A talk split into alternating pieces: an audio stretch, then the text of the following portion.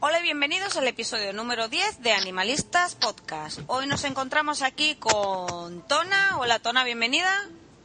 Hola, buenas noches. Rafa Hola, buenas noches.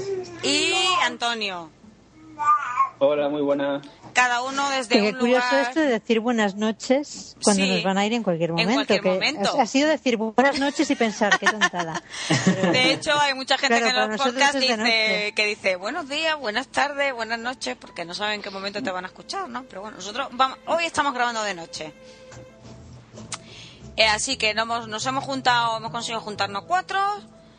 Tenemos ya a Rafa incorporado como corresponsal Sí, aquí en, eh, en Yanquilandia. en Yanquilandia. para que aquí, no- las, aquí, aquí son las 4 de la tarde. Que, Ahí son las cuatro de la tarde. me he pasado también. Y vamos a aquí a darle un poco de, de- de tema a, a los, los temas que tenemos aquí más o menos apuntados.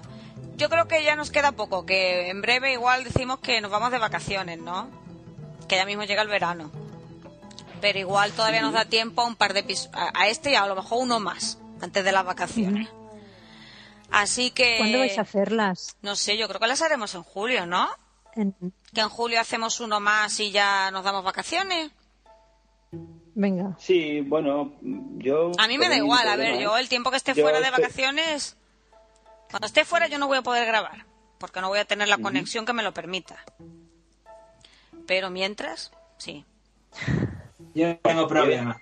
Está Bueno, disponible todo el verano. eso ya lo decidiremos más adelante. Entonces, ¿de qué, de qué, de qué tenemos hoy para hablar? ¿Quién empieza? Pues tú, Yo. Exacto. claro, tú estás aquí de primera. Ay, que ver, me había empezado, me había hecho a mí. Bueno, pues yo tengo una noticia que me parece interesante comentar porque, bueno, hay muchísima gente que va de compras y uno nunca sabe dónde puede ir con su perro.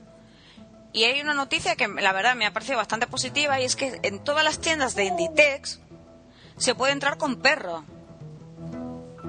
Y eso era algo que yo no sabía que se pudiera hacer. Yo tampoco. Yo sabía que el corte inglés sí que permite entrar con perro, grande, pequeño, da igual. O sea, tú puedes entrar en el sí? corte inglés con tu malamute si quieres, sí. Eso Sí, tampoco no sabía yo. nada. Eh, yo no sabía eso, eso está muy bien. En los cortes ingleses todos. Después, No. en los autobuses solo, por lo menos en Málaga, solo podían entrar perros guía. O sea No, no, y, y aquí también. raro. En los autobuses solo perro guía. Pero Por aquí es también, buses. Inditex y Ahí- todas sus ahí- tiendas lo permiten. Eh, solo, a ver, el, el- el perro tiene que ir atado normal, ¿no? Y si es un perro de raza potencialmente peligrosa, tiene que ir con bozal, o sea, lo, lo típico de las normas que hay, ¿no? Pero puedes ir con tu perro a todas las tiendas. Qué guays. No, no. El- lo que decíamos antes, en transporte público, aquí al menos, eh, pueden ir en, aunque no sean perros guía, pueden ir si van como, como en cabina de avión. Si son pequeñitos, van en una jaula determinada, que ocupen no sé qué espacio determinado, que pese no sé cuánto. No sé, si tú te vas con tu Yorkie Toy en la cestita, este sí que puede ir en el bus y no te pueden decir nada. ¿Vale? Supongo que, no sé exactamente cómo es la normativa, a ver si la encuentro, pero, pero en la MT, en, en la empresa de, municipal de transportes, al menos de la ciudad de Palma, Sí. eh, es eso, es como pues como un perrín, como, como una cabina de avión. Si van en, si van encerraditos, ahí no hay, no O hay sea, si problema. van como si fueran en un transporte. Exacto. Vale. Aquí.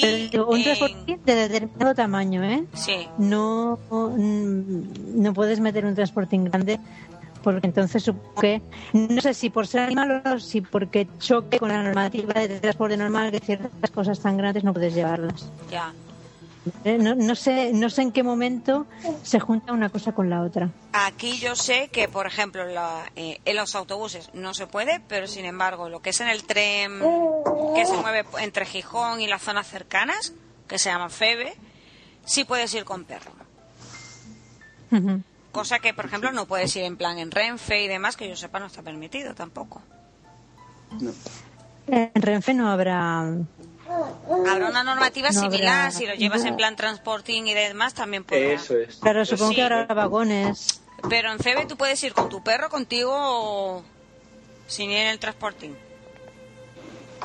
Aquí no sé qué compañía mm, ferroviaria es que también lo hace.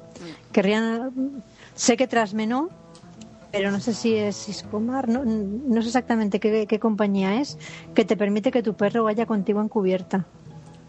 Y el perro tiene, tiene un- no, no puede ir en todo el barco, pero tiene mucho espacio para estar y para las 6, 7, 8 horas de barco que hay, que los animales estén contigo. Ya, Que se que se agradece también un montón. bueno. Entonces los autobuses como los aviones, parecidos. Sí, Sí, te digo, aquí sí, ahora, ahora estoy buscando si veo algo, pero tampoco. No se pueden llevar objetos, reclamaciones, no. En la web no pone nada específico de animales. Lo único que hace referencia es a eso, a si tienen que llevar eh, objetos, bolsas, paquetes pequeños, bolsas de mana, siempre y cuando no supongan molestia o peligro para otros viajeros, según la consideración del conductor.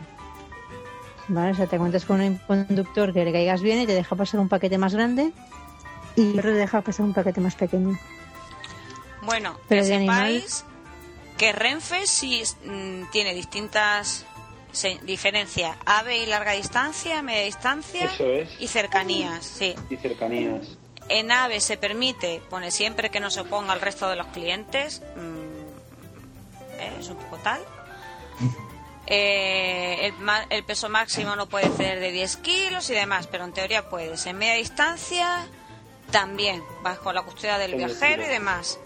Y luego veo en cercanías, igual. Parece que no pongan mucha pega.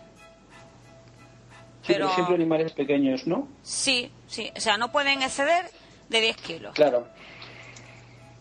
Mi perro podría, por Pues ejemplo. Claro, eso es un problema, ¿no? Yo, yo nunca he tenido perros de menos de 10 kilos, ¿sabes? Y entonces, eh, no, o sea, no puedo viajar con él en un avión que no sea en, una- en la bodega. Que yo no sé cómo viaja un perro en una bodega, pero... pero- Seguro que muy mal. Yo, yo llevaría muy mal Claro. lo de meter a mi perro en una bodega. Claro, claro, No lo, no lo, no lo llevan bien. Hmm. Lo que yo sé, les antes no era así, pero ahora les llevan en, en, en, eh, o sea, son la bodega donde llevan los perros tiene unas adecuaciones que no es bodega a bodega, obviamente si no, se morirían con el frío y con todo el fuego. Yo Entonces van relativamente bien. O sea, claro, de aquí es de que algún- sacamos mogollón. Pero yo he escuchado alguna noticia de algún perro que ha muerto en bodega, ¿eh? Hombre, Sí, se, ha, se ha dado caso. Se ha dado el caso, se- ¿eh? Mm, más de un caso se da. Mm. Sí. Que... Nosotros, los perros que hemos sacado de acá para allá, no se ha muerto ninguno. Menos mal. Y, y Alemania van todos en bodega. Sí, ¿no? Lo que hacen, lo que hicieron con, lo que hicieron con Nicolás, con Little Cabron, van dos en una jaula grande, van dos pequeñines y, y los perros grandes en jaula sola. Pero cuando se llevaron a Nicolás, me quedé alucinada de la de alemanes que estaban viajando con perro grande, Ya. pero como Anakin, o sea, con 30 kilos de perro. Y supongo que vendrían ahí a sus vacaciones. Pero a mí, yo para mover a mi perra necesito un mes. Por menos de un mes no la hago pasar por el meterla en un avión, Claro, en- claro. en el Sporting, en tal. Pero se ve que ellos lo tienen, a ver, a no ser que llevaran aquí todo el invierno. Pero gente que se iba de vacaciones con su perro grande, que después lo cogen, lo- les duermen, es obligatorio dormirlos, Mm. una dosis. O sea, no, no van dormidos, van atontados, es un relajante. Yo Y se lo doy sí también a mi perro para viajar, ¿eh? Yo se lo doy al perro y al gato para cuando vamos en el coche. Porque el gato, si no se lo das, mm, puede estar perfectamente dos horas maullando sin parar. O sea, está el pobre desquiciado. Eso tienes que dar porque tiene- necesita relajarse el pobre. El perro la da No, pues, eh, los perrines es similar también. Y también hemos mandado perrines por, eh, creo que por Seúl, y también bien.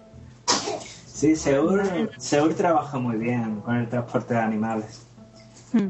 Y en Pero principio es- los aviones no tienen por qué tener problemas. Si el avión está preparado, ya hay compañías que lo hacen bastante bien también. Bueno. El tema es que ya sabemos Todas que suelen, podemos ahora ya, de desde hay compañías que sí, que no. Sigue, sigue. A ver si te vas a si no puedes volver con él, con los trapitos en el tren.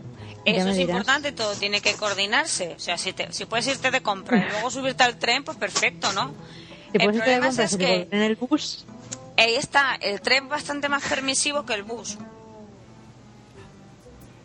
O sea, el Yo tren, creo que también es una cuestión de de, de, de medio histórica o, o medio de necesidades. La gente en tren recorre distancias más largas que en el bus metropolitano. ya. Entonces igual igual vamos que le digan a alguien no no puedes mover el perro tus 200 kilómetros Ya. y si es en la ciudad igual dirás va pues mira andas una hora y cuarto y te aguantas Mm. sabes que, que, que no estoy conforme tampoco pero bueno Ya, ya. es lo que hay. Yo, yo creo que es un poco más bien educación, ¿no? Porque yo siempre siempre lo digo, pero en el viaje que hice, a ver, estuve hace un par de años, y allí los perros iban en, todo, en todos los transportes, daba igual el tren, el tranvía, eh, veías pero tranquilamente dos y tres perros en un mismo tranvía, ¿sabes? Y, y la gente no- normal, como si fuese un, un humano, Claro. ¿sabes? Es que, por un lado si es- yo- es, es educación, no sé si tú estás acostumbrado, lo ves y lo ves como algo normal, pues pues no no, no nos no causaría tanta sensación, ¿no? Y Es yo que creo se tiene aquí que si España tampoco tampoco tendríamos tanto problema, lo que pasa es que bueno. Implica tolerancia. Es educación por un lado, educación por los que tenemos perro y tolerancia por los que no tienen. Que es que, que es que el perro les molesta, parece que les moleste la vista. No, oiga, el perro va aquí en el suelo y ya está. No- Sí, sí, no, no- no, ya, vamos, es que no. Y es- o Realmente, sea, el problema no viene tanto por nuestra educación, sino por la tolerancia. Efectivamente, sí, sí, bueno, sí, sí, educación, tolerancia, sí, me quería referir a eso. Las dos, sí, sí, pero las dos son Además- importantes, ¿eh? Sí, países como Holanda, Bélgica, es que están mucho Sí. más acostumbrados a convivir con, con, los, con todo tipo de animales, perros, gatos. Es como aquí en Estados Unidos. Es raro una casa que no tiene un perro, un gato, o dos, o tres. Entonces, pues, eso conlleva que la gente lo entienda mejor, ¿no? Porque la mayoría de la gente tiene mascotas, pues entonces to- la mayoría de la gente se encuentra en la misma situación. Ya. Aquí en Palma, la, la última, a ver si la encuentro, la última normativa del ayuntamiento, la, la- no me acuerdo cómo se llaman, es igual, eh, equipara en la redacción de la norma, o sea, en la redacción de, de, de la ley que tenemos que cumplir, tener un perro es igual de incívico que tirar colillas en la calle y hacer botellón. Igual, o sea, no tener un perro mal educado, no, no, no, o sea, el hecho de tener, simplemente por tener el perro, te equipara a mm, ensuciar. Y tú diciendo, Sí. pero a ver, yo tengo un perro que ensuciará se le cae el pelo, pero no, no, no implica nada más. Muchas veces estas, em, estas intolerancias van desde desde, la, desde las leyes. O sea, nuestros gobernantes ahora mismo no vaya a ser nosotros, vayamos a ensuciar calles directamente, nos, nos, nos cortan y nos equiparan a los incívicos. Claro. Y, De todas maneras, en España, perdona, en España el otro día salió una cifra de, de la cantidad de, de animales que hay, o sea, las casas que tienen eh, mascotas en España y es una barbaridad. Sí, está O sea, aumentando y- mucho. Yo recuerdo, recuerdo- no, no recuerdo la cifra exacta, pero, pero me pareció una barbaridad. O sea, es que hay muchísimas casas. Yo no sé si era el 40% o el 50%. Quiero decir que tampoco es, tampoco es tan. No sé, ¿no? Sí, es verdad que la gente que legisla son los primeros que ponen las, las barreras. En el momento que estuviese un poco más. Pues se fuese un poquito más tolerante con eso, yo creo que no habría ningún problema. no, pero ningún problema. Bueno, Es que, es, ya digo, ahora mismo aquí el tema es este. La, la mis- el mismo ayuntamiento, tal y como están dispuestas las leyes y tal como estas leyes se pasan a la ciudadanía, es perro malo Sí, sí, o sí. perro sucio. Recuerdo hace un par de meses que salió que en Granada querían implementar hacer análisis de las cacas de los perros para que Ah, la sí, gente las quitara. Y dices, pero a ver, ¿no es más fácil de hacer campañas y poner multas, que siempre se da, se- siempre se da Sí. mejor? Que no ir haciendo el tonto, sacando analíticas de los perros para ver quién es el dueño del perro, para... ¿Vale? O sea, la- las soluciones fáciles y normales muchas veces no se, no se toman en cuenta. Yo he dejado hoy, por cierto, una nota eh, en mi calle. Lo he visto. ¿Lo has visto? Sí, ya he visto la nota también. Muy bien, muy bien. Porque paseo todos los días por el mismo sitio. Por, por lo menos el paseo, primer paseo temprano cortito. Lo paseo siempre por el mismo sitio. Y hay alguien que recoge la caca pero deja la bolsa ahí. Y es como, mm, a ver, ya que la recoges, tira la bolsita a la papelera. Sí. Me toca, un- Sí. me toca muchísimo la moral eso. Así que dejé una nota y hoy a la noche la bolsita ya no estaba. Pero yo he dicho, deja la nota por si la mosca la recoge otra persona. Para que el que pase por ahí no la vuelva a dejar en el mismo sitio. Porque encima la deja en el mismo sitio, ¿eh? Pensando que alguien se la va a recoger. Qué fuerte, ¿no? Y me parece muy heavy, pero vamos a ver. O sea, ya no es ni siquiera que tu perro cague y no lo recoges, es que lo, lo recoges y lo dejas ahí. Por Dios. Tiene, no, tiene poco sentido la cosa. Sea, no tiene ninguno.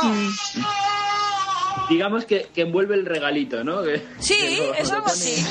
Sí, y, y me temo que es la misma persona que en otra zona que hay aquí cercana, de, de pas- de que todo el mundo pase al perro, hace algo muy parecido. Y es que la recoge y deja las bolsas pues por la senda, es una senda así muy bonita, y deja la bolsa por la senda. Y no la mete en las papeleras, y hay como 15 papeleras en toda la senda. Sí. Tiene que ser la misma Que ya, persona, ya es seguro. grosería. Ya, es- ya canta mucho. Bueno, pasamos a la siguiente noticia. Como todos notaréis, tenemos un colaborador.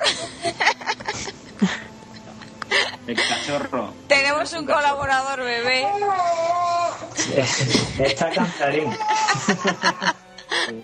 Tenemos un colaborador bebé. Así que nosotros seguimos, no hay problema. El bebé está ahí, nosotros seguimos. Me voy a traer una de las gatas para que, para que lo entretenga. Para que lo entretenga, ¿no? A ver, Tona, ¿qué noticia tienes tú? Que creo que tienes una noticia buena. Sí, una. Una, menos, por lo menos, ahora. ¿no? No, a ver, era, era medio de prever porque ya el año pasado ya había salido noticias de que el ayuntamiento de Ibiza, de Vila que le llaman, eh, había sacrificado a tipo muy poquitos perros. ¿Vale? Ellos están más por eso, pues por el mm, potenciar la adopción y el distribuirlo y, hacer un, un- una gestión sostenible de la perrera municipal, ¿vale? Aunque, aunque sea una perrera. Y bueno, ha llegado a un acuerdo con con, ah, con los veterinarios de la zona para que los veterinarios también colaboren en que los perros, aunque estén allí, estén sanos, si se ponen enfermos o algo, que no, que no, que no todo recaiga sobre administración pública o que no todo recaiga sobre el mismo veterinario. Y, y lo que ha hecho ha sido implicar, implicar a protectoras, implicar a medio ambiente, implicar a gestión privada de, mm, de esto, de, de veterinarios y a ver qué tal les va. Pero claro, es- difunden en coles el tema de la adopción responsable y, y está muy bien, está muy bien. Educan, ¿no? Claro, es que al final es eso. Entiendo que en, en- ciudad pequeña puede que sea más fácil. Eh, Ibiza tiene varias protectoras muy activas y, y- y muy colaboradoras. Sacan a los perros, pasean, se ponen de acuerdo y la fluye mucho la información y la comunicación y la colaboración entre entidad pública y privada. ¿Vale? Aquí en Mallorca supongo que es más grande o, o- o no sé, no sé, vamos, pues, le he dicho por decir una tontería, porque al final es voluntad, sea grande la institución o sea pequeña la institución.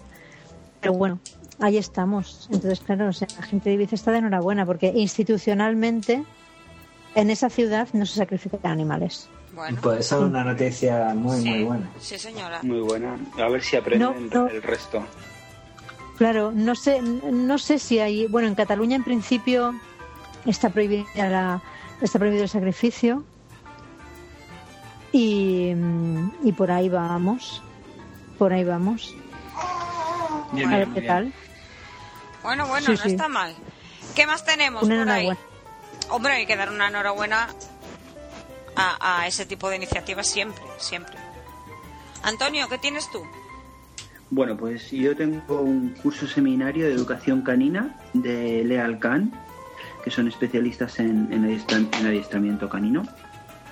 Y bueno, pues es el segundo seminario monográfico de terapia y actividades asistidas con perros para ancianos. Y bueno, pues nada, se, se va a dar en las fechas 23 y 24 de junio de 2012 en Alcalá de Henares por una por una mujer que se llama Peggy Gilbert que Gilbert que me, me suena de haberla visto en algún programa de televisión y nada dura 12 horas y bueno pues nada terapia es un, es un monográfico de terapia para con perros para ancianos. Y ahora me parece muy bien porque ya había visto de estas cosas más eh, en, YouTube hay bastantes cosas y, es verdad que, los perros pues nada tienen no sé tienen una tienen algo que, al, que a los abuelos que están sobre todo en, en, geriátricos en residencias les, les ayuda a, intelectualmente estar más activos y, y físicamente también no juegan con ellos, eh, simplemente peinarlos, tirarles la pelota, pues ya, ya hacen este tipo de ejercicio que a lo mejor en situaciones de la vida diaria, de, cotidiana, rutinaria, no, no hacen. Hay muchos programas también... de ese tipo ya. Sí, sí, yo creo que sí, se está potenciando bastante y, bueno, pues sí, la verdad es que me gusta. Me parece interesante. El tema de los, de los perros en, en geriátricos, ya no es solo por el movimiento, el movimiento es por la relación. Sí. sí. Aunque en un geriátrico, cada, cada, cada persona mayor tiene su mundo. Sí.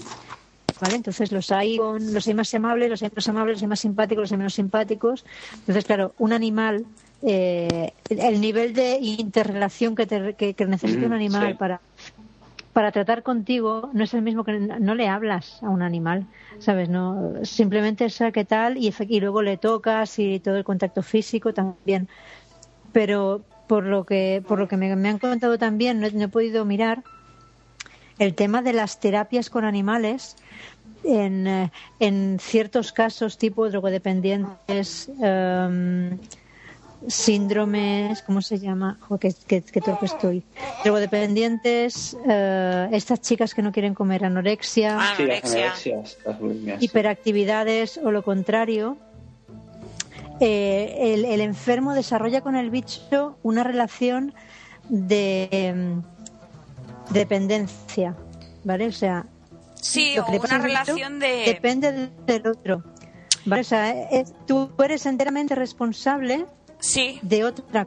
Exacto. No eres, igual no eres enteramente responsable de no chutarte, pero si te chutas, ese no come, te lo pueden quitar, ¿vale?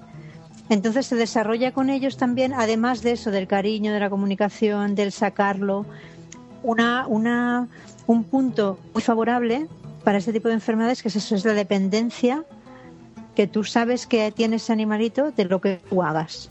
Sí, yo lo vería también como que mm, desde el momento en el que tú estás a cargo de ese animal, ya no estás tan pendiente de ti mismo y estás más pendiente del animal. Mm.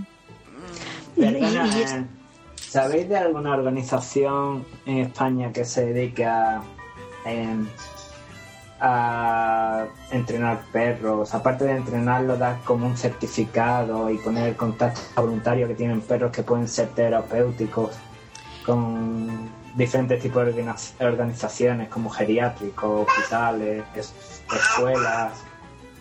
Yo la verdad es que no lo sé y sí he visto un reportaje siempre así de Estados Unidos de que eso lo hay, ¿no? Le llaman el perro este de... Sí, que llevan como... Llevan un chaleco. Un chaleco, exactamente.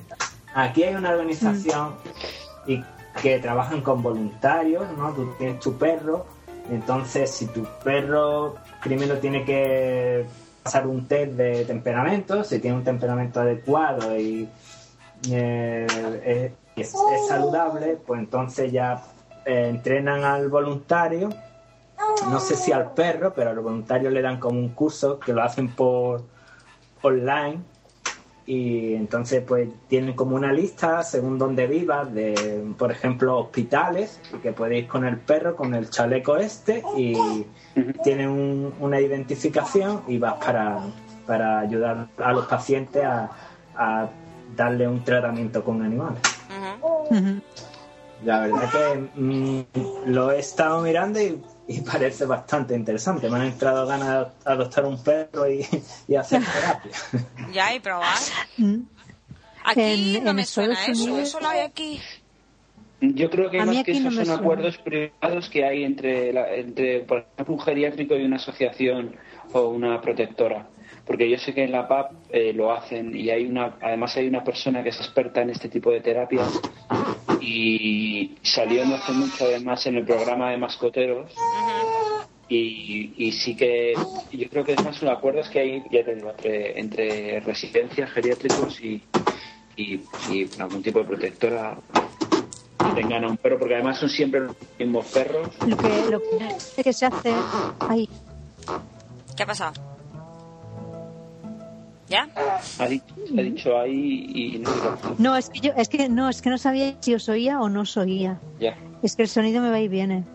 Ahora sí, yo sí te oigo. Sí, yo te oigo, te oigo, ¿eh? Vale, yo oigo ruiditos. Los duendes del Skype nos están matando hoy. también, siguiendo con el tema, eh, aquí las organizaciones pueden, por ejemplo, un hospital o una clínica psiquiátrica o algo por el estilo pueden solicitar voluntarios a, este tipo de organizaciones, preparar las instalaciones y pueden solicitar eh, voluntarios y empezar a trabajar con ellos. Es que pues, en Estados Unidos el tema voluntario, bueno, evidentemente, como no tenían otra cosa, ahora veremos cómo acabamos aquí, el tema voluntariado y cooperación está más, está más unido. Mm. Hay, hay bastantes programas, yo vi un reportaje de uno que me pareció que era lo más y luego me dijeron que era relativamente, no, no súper habitual, pero relativamente habitual.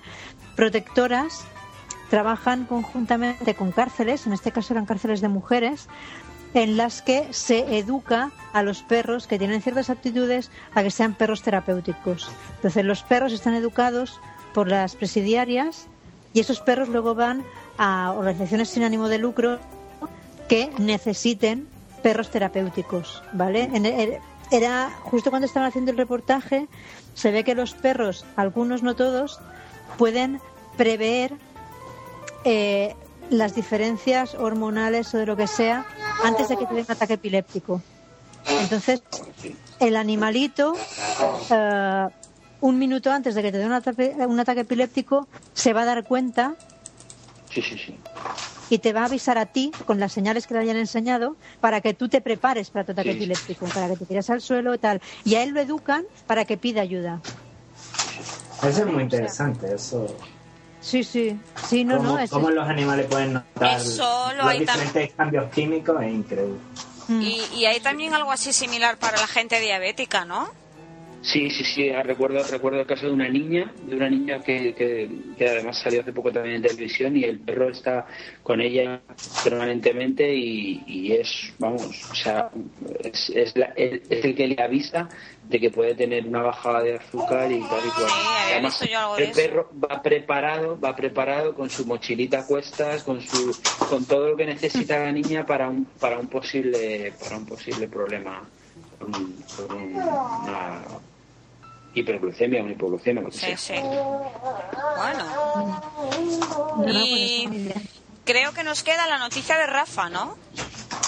Eh, ah, bueno, sí. Eh, mi noticia es una televisión para perros que ha nacido en San Diego. La verdad que suena un poco raro, pero está bastante chulo. Sí, sí, sí. Eh, ahora mismo se puede contratar por vía online, son como 10 dólares al mes, o, o también por televisión digital, pero ahora mismo solo está en San Diego. Ellos prevén que van a estar en más sitios en poco tiempo, en más ciudades, más estados. Y bueno, consiste en que este canal está diseñado para que los perros vean la televisión con eh, imágenes, sonidos, colores adaptados al perro Y entonces, pues, una ayuda muy grande, sobre, sobre todo para perros que tienen problemas de comportamiento como ansiedad, estrés. Para eso creo que es bastante interesante. Perros que están mucho tiempo en casa, largas horas en casa solos. eh, y a lo mejor puede, ser, Sí. puede parecer mm, que no es interesante para algunas personas, pero yo creo que es interesante porque hay gente, mucha gente que eh, tiene problemas de, por ejemplo, destrozos en la casa porque el perro tiene ansiedad y está mucho tiempo solo y a lo mejor es una forma de ayudar a, a que el perro supere ese problema. Pues hay un hay canales en Spotify que, que es eso, música para perros. Y la y suena como música de ascensor. O sea, es como pasarlo todo por un por un organillo, ¿vale? Mucha guitarra, y mucho piru y cualquier canción se pasa de la misma manera y claro, se, se recomienda a perros con ansiedad por separación porque y he estado con perros nerviosos que le pones la musiquita esta insufrible para las personas pero a ellos les cambia totalmente el les cambia totalmente el rollo Y el tema de la televisión esta no solo es para, para relajar a los perros, también los estimula. Es una cosa que, por ejemplo, tiene una programación y tienen su horario para, por ejemplo, de, no sé, por poner un ejemplo, supongo que durante una hora por la mañana los estimularán y después le darán una o dos horas de relajación y después los volverán a estimular, ¿no? Para que el perro esté entretenido Ya. y tenga su descanso. Bueno, Es un poco lo que nosotros lo que nosotros hacemos en el, en el refugio con el enriquecimiento para que los perros tengan menos estrés en el refugio. Que le tenemos un horario que le damos a tal hora este, un tipo de juguete, a otra hora le damos un, un, un cacao- mantequilla de cacahuete, a otra hora le damos. ¿le dais eh, mantequilla de cacahuete? Sí, es que nosotros, nosotros somos únicos aquí. Eso es muy americano, me Sí, encanta. le damos un con con mantequilla de cacahuete. Y Ay, hay perros, la mayoría les gusta mucho. No me extraña. hombre Y entonces es una forma de que ellos, como están en un refugio, en una perrera pequeña durante mucho tiempo, es una forma de estimular su cerebro de que se entretengan y pasan el día mucho mejor. Nosotros llevamos trabajando un tiempo de esta manera y se le nota una gran mejoría a los perros, sobre todo los perros que llevan mucho tiempo, porque ya los perros que, que, que llevan un refugio que no es lo normal, pero en el nuestro como tenemos los perros hasta que son adoptados, durante a veces meses, pues los perros que te llevan ya unos 6 o 7 meses empiezan a poder tener peores problemas de comportamiento. Y hablando de esto, ayer tuvimos una adopción de un pitbull que llevaba con nosotros 5 meses y que fue algo, algo muy, muy bueno que ayer mm, fuera adoptada porque si no a lo mejor su comportamiento fuera podido empeorar en temas de estrés. Y ahora yo voy a hacer una pregunta. ¿Alguno de vosotros de los que tenéis perros eh, suele ver vuestro perro en la televisión? No. Mira, yo Porque el mío, el otro- mío lo ha hecho una vez, creo. Sí. Guni lo hace de vez en cuando. Se pone, además es que se pone delante de la televisión. El otro día no sé qué sonido, estaba tumbado debajo de la televisión, dormido completamente. No sé qué sonido hubo en la televisión. Él se despertó y permaneció como un minuto mirando la televisión muy atento, como diciendo, ¿qué, qué pasa aquí? ¿Qué pasó? aquí?". Porque no eso, el mío, el mío no. un sonido, un sonido, ¿eh? O sea, fue un es- sonido. eso, no sé que eso es un sonido. sonido o algo. No, no se acerca. Y Anakin lo hace. Anakin no No. Anakin si oye algún ruido pues sí se asoma pero tiene que ser un ladrido de perro una cosa así muy no no sé que hay perros que se ponen enfrente de la tele como si no hubiera un mañana y Anakin no es de estas Fíjate. No, no. el estímulo es auditivo y si oye algo pues sí Porque, bueno, o sea, ni mi. De todas maneras, de todas maneras, hablando un poco con, con el- la terapia, con la televisión y tal, yo a Guni siempre que me voy, cuando nos vamos a trabajar, le dejo, bueno, siempre que no, o si se queda solo, le dejo la radio puesta. Dejo la cadena ser o lo que, lo que haya en ese momento. Y es una costumbre que hicimos con mi perra anterior y, y- y la verdad es que yo creo que les relaja tener algo que estén escuchando, ¿sabes? Yo creo que él sabe cuando ponemos la radio que se va a quedar solo, con lo cual en el momento que enciendo la radio él coge y se va a su a su cuna y, ya sabe que se va a quedar solo, ¿sabes? la música clásica funciona muy bien, pero también es bueno cambiarle el estilo de música. Por ejemplo, un día le pones rock, otro día clásica, otro día pop, a lo mejor, no sé, cambiarle un poco el estilo.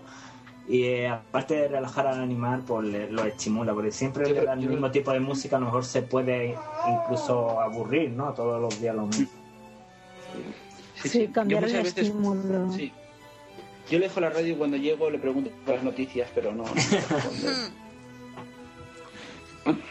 pues lo mío. No, yo lo noto. Yo, yo noto la música en el refugio que a veces, bueno, ahora tenemos música clásica todo el día puesta, pero yo, yo lo noto. Los animales se les nota. Yo a veces le he puesto cuando teníamos la radio rota en el refugio con, con, con un pequeño altavoz y el iPhone le he puesto música mientras los arreglaba y cambian, se quedan mucho más relajados. Se nota bastante.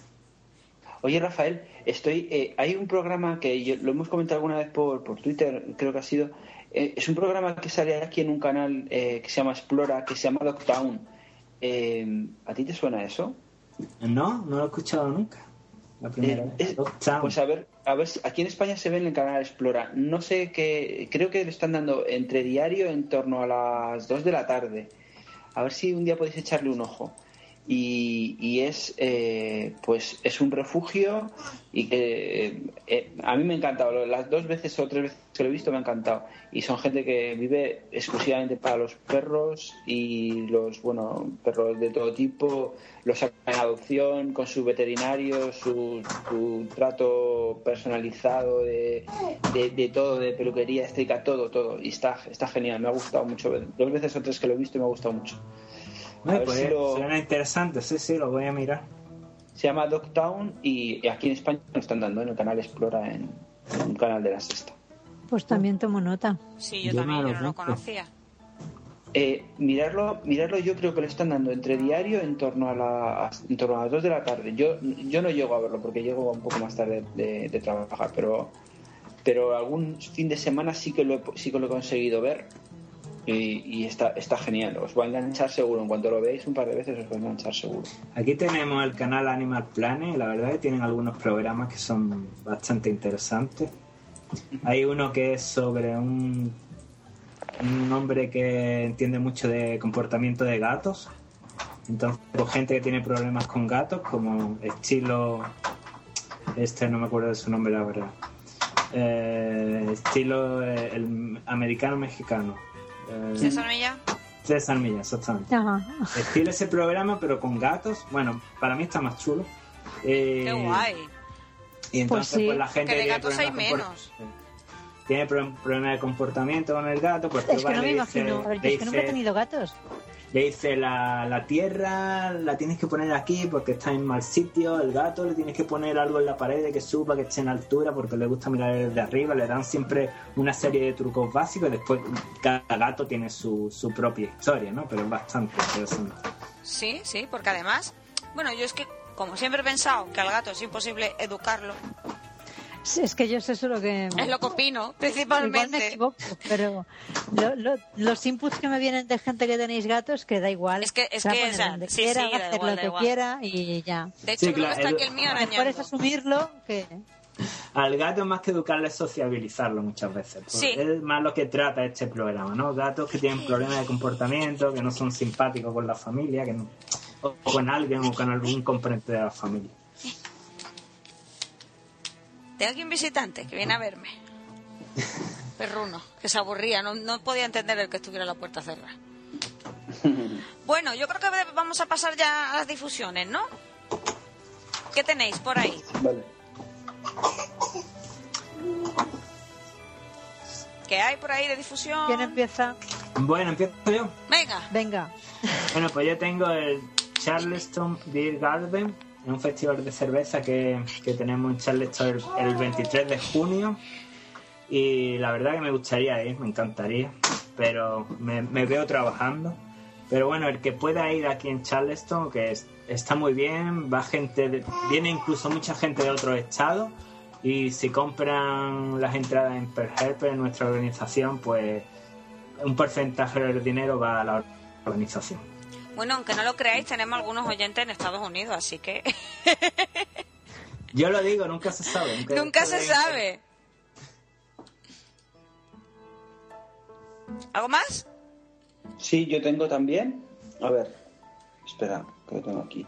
Bueno, yo tengo, yo, tengo, tengo una galga. El otro día también hice un galgo, pero es que me, me encantan. Y entonces, esa es una perra que se llama Nora, que es una galga de seis años y nada, es, está en, en, la protectora en la Papa Alcalá, donde, donde, donde estaba Guni.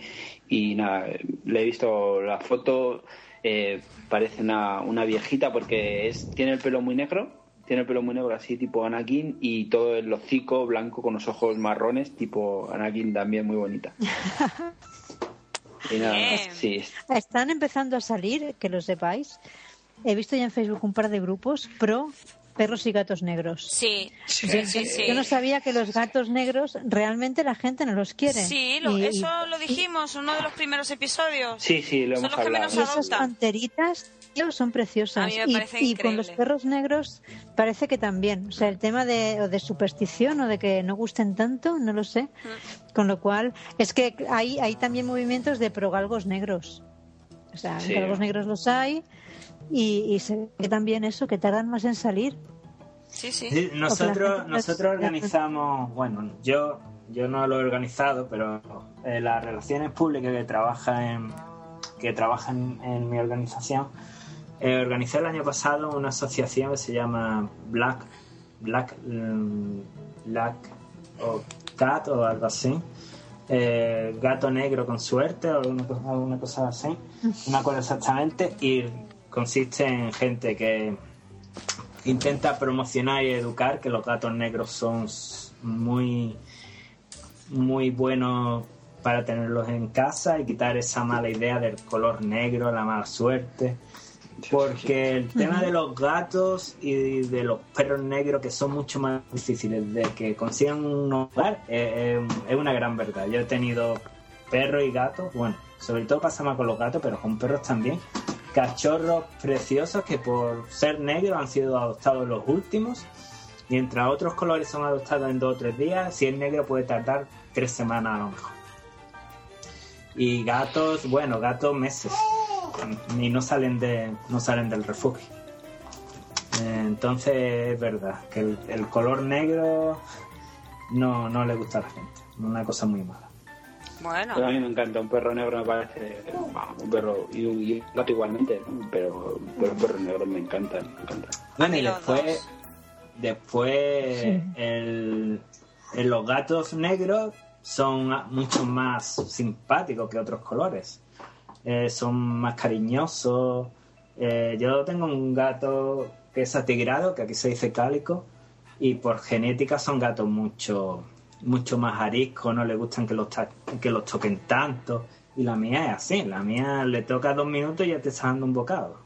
Sí, bueno, suele ser mucho. Mm. El mío, mira, que es más negro que otra cosa, porque es blanco y negro, pero lo que más es negro y es súper cariñoso. Y me parece que es todo una leyenda, y realmente eso es una leyenda que se ha, que se ha hecho alrededor de ellos, y, son animales igualmente de cariñosos.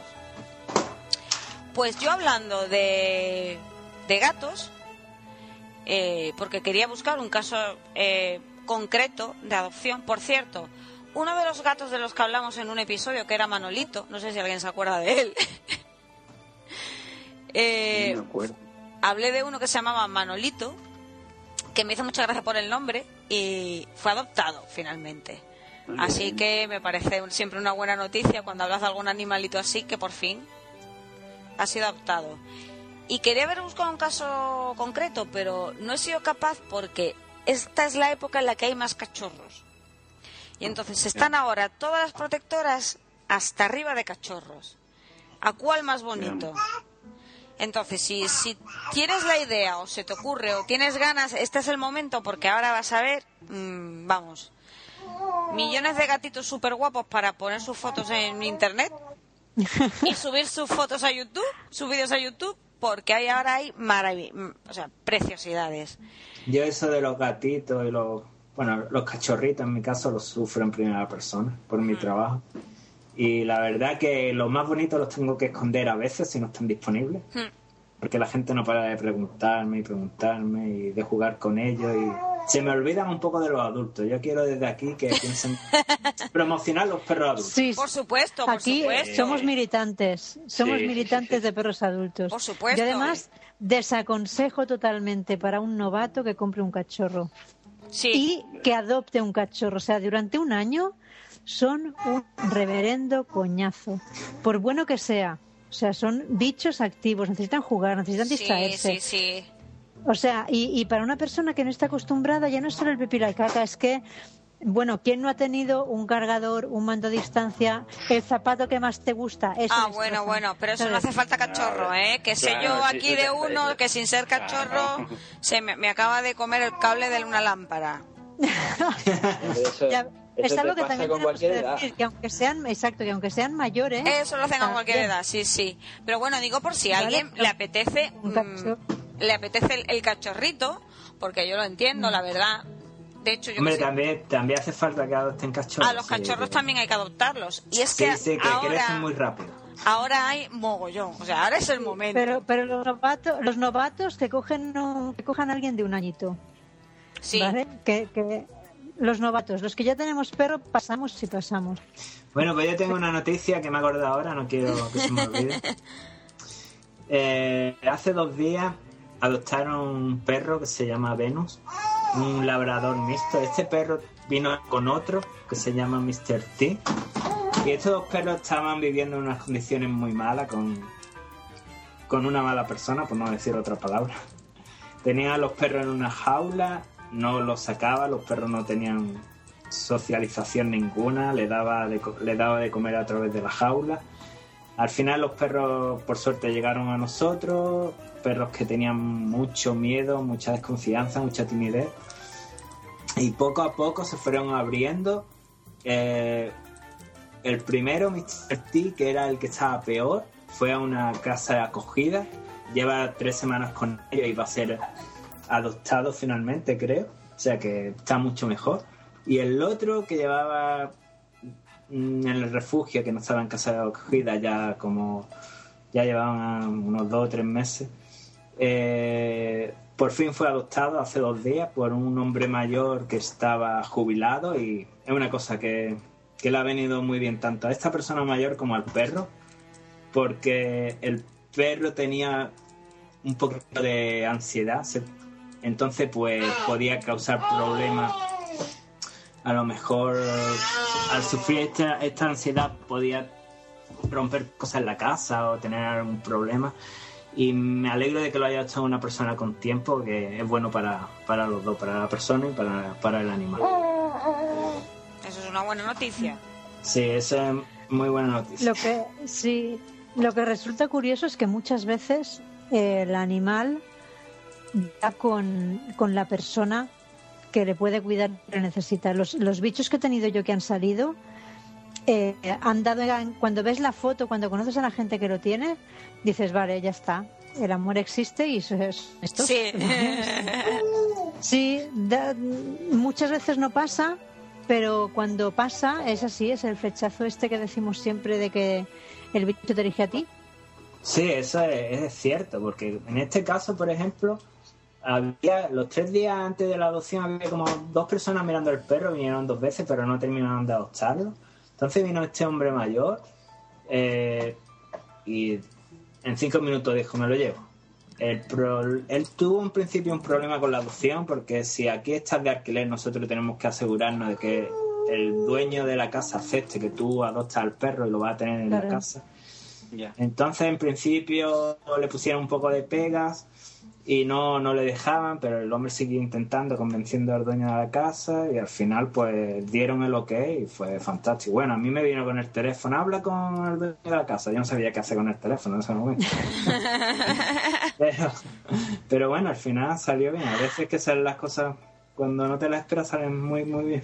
Qué bien.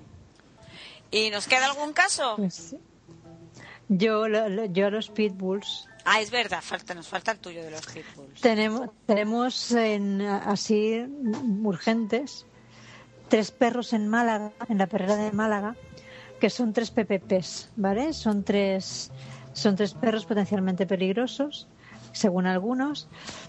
Y la cosa es que em, tienen eh, adopción en Finlandia, ¿vale? O sea, Málaga, Noelia, tiene contacto con, con una asociación de Finlandia que, que salva pitbulls. Entonces, eh, nosotros le hemos mandado ya algunos y aparte tiene pues los que le tocan por zona, la pobre. Y lo que hace ella, claro, para asegurarse de que el animal tiene buen carácter, se los queda, los tiene en residencia, los educan, ven si va bien con niños, si va bien con perros, si, si va a ser fácil, si va a ser difícil, y los empaquetan hacia, hacia el frío. Y para estos tres necesita dinero, porque cada uno de, para ellos necesita 400 euros, ¿vale? Para tasas, esterilización, pruebas, residencia hasta que tengan avión para mandarlo para allá, porque Doberman Rescue y Pitbull Rescue los cogen en Finlandia y se encargan de que, de que tengan casa allí. Y tienen eso, pues nada, 15 días para encontrar dinero para poder sacar a los a los cuadrúpedos estos y, y empaquetarlos Bueno, Bueno, a ver si te- Os pondré, os, os he puesto ya por ahí el sí, enlace para ya está el enlace, o sea que aparecerá, si alguien en, puede, aparecerá en la web. si Es, alguien cu- puede, es- pues, es curioso que en Europa, entre el norte y el sur, pasa como aquí en Estados Unidos, entre el norte y el sur, que muchos perros son adoptados en el norte. Y me parece bastante curioso que haya tantas opciones eh, en Holanda y menos en Málaga. Ojalá eso cambie algún día. Pues sí, pues sí, que además ahí, oye, a no- a nosotros nos toca bastante. Mm. Bueno, poco a poco, ¿no? Poco a poco, sí. Tire, tire. Pasa, lo- pasa una cosa similar en Italia. En Italia, bueno, eh, similar y además que está la mafia por medio. En Italia hay sacrificio cero. Entonces, en el sur de Italia, el problemón que hay es que mantienen a los perros vivos de cualquier manera solo por cobrarlos. En el norte es sacrificio cero, pero buscándoles casas, ¿vale? Con toda otra serie de, con toda otra serie de cosas. Y también es norte y sur, no sé qué tendrá que ver, no sé si es la latitud que nos hace más o menos sensibles, aunque bueno, en el caso de Italia es mafia. O sea, Ya. obviamente todo lo que sea dinero va a quien controla el dinero, quiere controlarlo. Pero, pero también pasa igual en Italia. Bueno, Aquí es un tema más de educación, igual que creo que es en- entre España y Holanda puede ser un tema más de educación que otra cosa. Eh, yo creo que sí, a ver, no creo que porque seas más de norte o de sur vas a tener una distinta sensibilidad, porque habrá gente de, de todo tipo.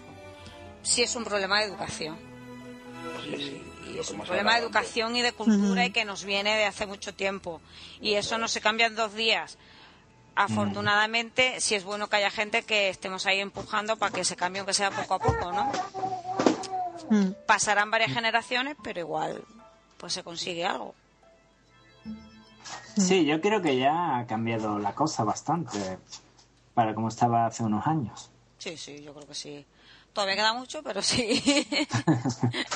Eh, ojalá en algún programa hablemos de que ya se puede subir al autobús y que ya, ya no hay que dejar carteles por la calle por la gente que deja las bolsitas y cosas de estas. Aquí, por ejemplo, y eh, aquí, por ejemplo, en Charleston, que esto es el sur, el sur profundo con todo, con todos sus problemas. Aquí ha cambiado mucho la cosa y ahora mismo esta zona es una de las de las que otras regiones están mirando para, para mejorar. Porque aquí hace 15 años se- de cuatro animales se sacrificaban tres y ahora es al revés. Ahora de cuatro, tres se salvan y consiguen, consiguen adopción, ¿no? Oh, Entonces yo creo que sí, es un tema de organizaciones, de mejorar las cosas, de educación. Y este es un sitio muy sureño, con una mentalidad muy sureña. Yo creo que sí, que se puede conseguir. en- Y muy cerrada también, España. porque el sur de Muy Estados cerrada. Unidos también tuvo la, siempre ha tenido la- una mentalidad bastante más cerrada. Así que eso no quiere decir que no se pueda conseguir en- ni en el sur de España ni en otras zonas. que ¿Y cómo crees que se ha conseguido? ¿cuáles crees que han sido los pasitos para eso? Para que año tras año la gente haya ido asimilando que comprar, no adoptar, adopciones responsables, no abandonarlos. Bueno, eh, básicamente primero lo más importante es la esterilización. Campañas de mm. esterilizaciones masivas que aquí se hacen, porque eso evita que haya un gran número de animales abandonados. Y después mm. la educación, pero si no hay esterilización no puedes hacer mucho, porque los animales mm. se reproducen en gran número. Entonces yo creo que aquí hay como nuestra clínica, otra clínica en North Charleston, eh, hay varias clínicas. Bueno, yo tengo una que es privada, que está en frente de mi casa y que solo se dedica básicamente a, esterilizar animales. Entonces hay mucha educación sobre esterilizar animales, no criar y yo creo que eso es básico. Yo creo que también es importante el hecho de que, de que en Estados Unidos todo tipo de movimientos relacionados con el activismo eh, siempre han sido bastante fuertes. O siempre ha habido una mucha conciencia social en algunos temas. Entonces allí el, tema de activismo, ya sea por lo que sea, por el animal, por tal, se mueve muchísimo. Y mm. creo que sigo pensando que es un paso en el que nos llevan un poquitín de de adelanto. Aquí se juntan cuatro, son los cuatro cuatro, que son unos locos que están defendiendo a los perros. Que allí también lo serían, pero la gente siguió y siguió. Y tengo la sensación de que, de que la sociedad está bastante mejor articulada en cuanto al tema de activismo social. me, parece, a mí que es el pasito que nos falta a nosotros dar. Mm. Sí, es cierto, el, voluntariado, es increíble cómo funciona. Exacto, yo creo que es algo que allí sigue funcionando mucho más. tranquila, tranquila que tendremos que apañarnos aquí. Hombre, claro, como ahora nos va a tocar trabajar de gratis, pues seguro que nos acostumbramos. Por, ejemplo, ¿cuántos voluntarios puede haber en un refugio ahí en España? Más o menos por vuestra experiencia. No sé. Pues mira, igual diríamos los que los que yo conozco, ¿vale? Que son tres más o menos cercanos. Trabajando, trabajando allí, suele haber tres personas todo el día, o sea, un voluntariado diríamos profesionalizado. Y luego como satélites o pues igual tres o cuatro más fijos también. O sea, en total la gente que lleva refugios que pueden ser dos o tres y luego fijos, fijos, fijos cuatro o cinco más. No, no estamos. Pero aquí podemos tener un número de... A lo mejor tenemos 6 o 7 que vienen toda la semana muy a menudo y después otros 15 que a lo mejor vienen una vez al mes o cada dos semanas. Y después hay mucha gente. Aquí tenemos orientaciones de voluntarios que cada dos semanas, cada dos semanas vienen para interesarse por el voluntariado 15, 20, 25 personas y después hay mucha gente que no aparece, después lo que pasa, mucha gente empieza y lo deja pronto. Pero sí, eh, lo que es el movimiento de voluntariado es mucho más grande. Creo yo, por lo menos es la sensación que a mí me ha dado el tiempo que estuve allí, lo que pude ver, ¿no? Sí, Siempre vi voluntariado en muchos sitios en los que yo aquí nunca hubiera visto un voluntario o alguien que tú ves que está trabajando de forma gratuita. Claro, en hospitales, en, en colegios, en guarderías, en, cualquier cosa y voluntario, mucho, muchas cosas, en refugios de mujeres, en fin. En infinidad de cosas que te sorprende. Bomberos. Yo le digo a mi mujer, los bomberos aquí para ser bomberos y me dice, son voluntarios. Digo, pero ¿cómo son voluntarios? Sí, sí, sí. Bueno, oye, mmm, que todo que, que, cosas que se puedan copiar no sean siempre malas, ¿no? Que, que copiamos cosas buenas. bueno, pues chicos, yo creo que más o menos tenemos todo. ¿Hay algo más que añadir? Por mi parte, ¿no? Yo, ¿Algo más? yo creo que no. Hemos repasado la lista. Hemos repasado bastante. Muy bien, muy bien. Pues entonces yo creo que nos podemos dar, podemos darle las buenas noches a todo el mundo, ¿no? Pues sí, O buenos días. O buenos días, o buenas tardes, según a la hora. buenas tardes, Rafa. Bueno, aquí ya podemos decir buenas noches también. Ya, buenas, sí, bueno, allí a las 5 ya es buenas noches, ¿no? Ya buenas noches. pues nada, chicos, ha sido un placer. Yo les recuerdo a pues todo el mundo que nos tienen en, en animalistaspodcast.com, que nos tienen en Twitter, que nos tienen en Facebook y que aceptamos audio correos y patas de jamón también, por ejemplo. ¿Algo más? ¿Decís adiós todos? Pues, Pues patas de jamón. pata de jamón. Sí, me he quedado. Te has quedado con lo de pata de jamón, ¿no? Bueno, Ale Sí, dice, sí, sí. a- Ale dice que, que ha estado muy contento. Ha estado muy contento. Hombre, y encima hemos tenido la participación de un bebé por primera vez, porque siempre tuvimos los ladridos de sombra. Sí. Claro. Y de aquí, ¿Ves? por cierto, mandar también un super besazo a todos los colaboradores que hoy no están con nosotros. Y le tengo que mandar uno especial a María José porque tiene a menos a la gata. No, menos a la gata, no, perdón, menos a la perra mayor, que es más mayor de todos. Tiene a todos los animalitos con malos. Ay, Dios. Está mala Pecas, está, ma- está también mala, tiene alguna cosita sombra y está mala también la gata. Así que hay que mandarle mucho ánimo a María José porque está ahí Pues sí. Pues haciendo de super enfermera con ellos. Pues nada, ánimos desde aquí. Bueno, Un muchos besitos, chicos. Hasta la próxima. Pues nada, Hasta la luego. próxima. besos, hasta la próxima. Chao. Chao.